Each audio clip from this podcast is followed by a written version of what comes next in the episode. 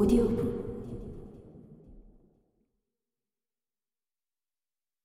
인생의 한 번은 차라투스트라. 저자 이진우. 마지막 인간 행복에 집착하는 자. 니체는 허무주의를 진단하고 예견했을 뿐만 아니라 어떻게 허무주의를 극복할 것인지를 적극적으로 규명하려고 노력한 철학자입니다. 그런데 허무주의를 극복하려면 그 근원을 알아야 하지 않습니까? 니체는 허무주의의 기원은 무엇인지, 그것의 현재와 미래는 어떤 것인지에 관해 아주 예리하게 파헤칩니다.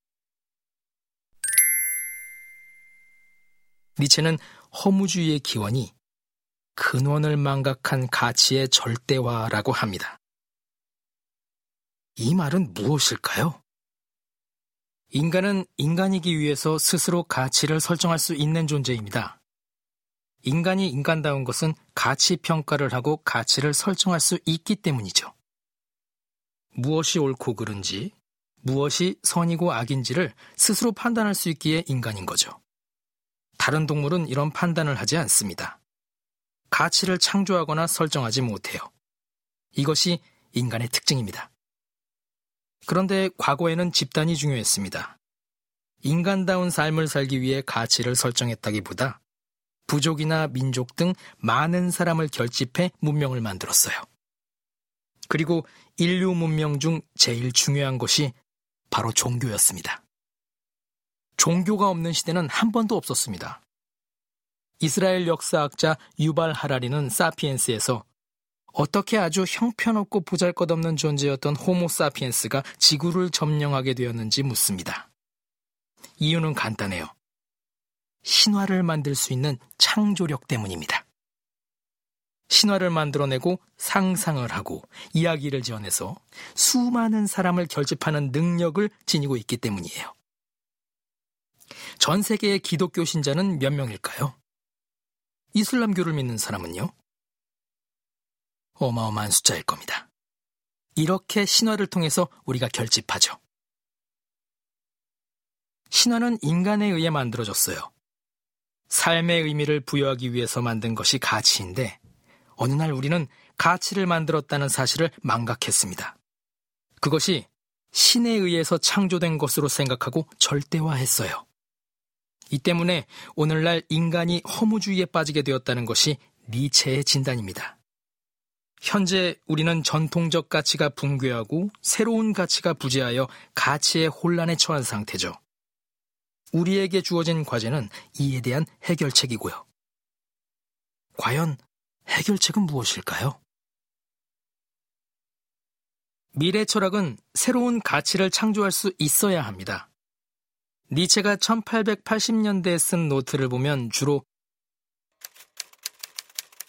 미래 철학은 어떻게 새로운 가치를 창출할 것인가 라는 물음에 매달립니다. 이제까지는 많은 사람이 미래를 위해 열심히 달려왔잖아요. 저의 세대가 그렇거든요. 한국 전쟁이 끝나고 태어난 사람들, 한국 산업에 크게 기여한 저의 세대 사람들은 미래를 위해서 현재를 망각하고 열심히 달려왔습니다. 미래를 기약하며 자녀들과의 여행도, 부부 사이의 대화도 미루었습니다. 그러다가 정년 퇴임에 이르죠. 미래를 위해 사느라 현재가 없었던 거예요. 이것은 큰 문제죠. 사람들은 흔히 바람직한 삶, 인간다운 삶을 실현할 수 있는 미래를 꿈꿉니다. 그런데 오늘날 젊은이들은 미래에 대해 큰 희망을 품지 않아요. 현재의 행복에 매달려요. 현재에 집착하죠. 그렇다면 현재에 집착하는 것은 과연 좋은 것일까요? 언젠가부터 YOLO라는 말이 쓰이기 시작했는데요. You only live once. 인생 한 번밖에 안 산다는 이야기잖아요. 그럼 한 번뿐인 인생을 어떻게 살라는 소린가요? 지금을 즐기라는 뜻입니다. 욜로와 함께 소확행을 이야기합니다. 현재를 즐기려면 능력이 있어야 해요. 돈도 있어야 하고 시간도 충분해야 합니다.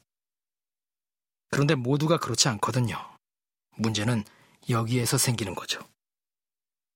현실을 충분히 즐기고 싶은데 그럴 수 없어요. 그러면 어떻게 할까요? 얼마 안 되는 월급을 모아서 맛있는 브런치를 먹으며 삶이 견딜만하고 행복하다고 생각합니다. 이게 소확행이에요. 작지만 확실한 행복. 도대체 나에게 행복이란 무엇인지를 묻고 그것을 실행하는 거죠. 비록 브런치를 먹는 시간은 아주 짧지만요.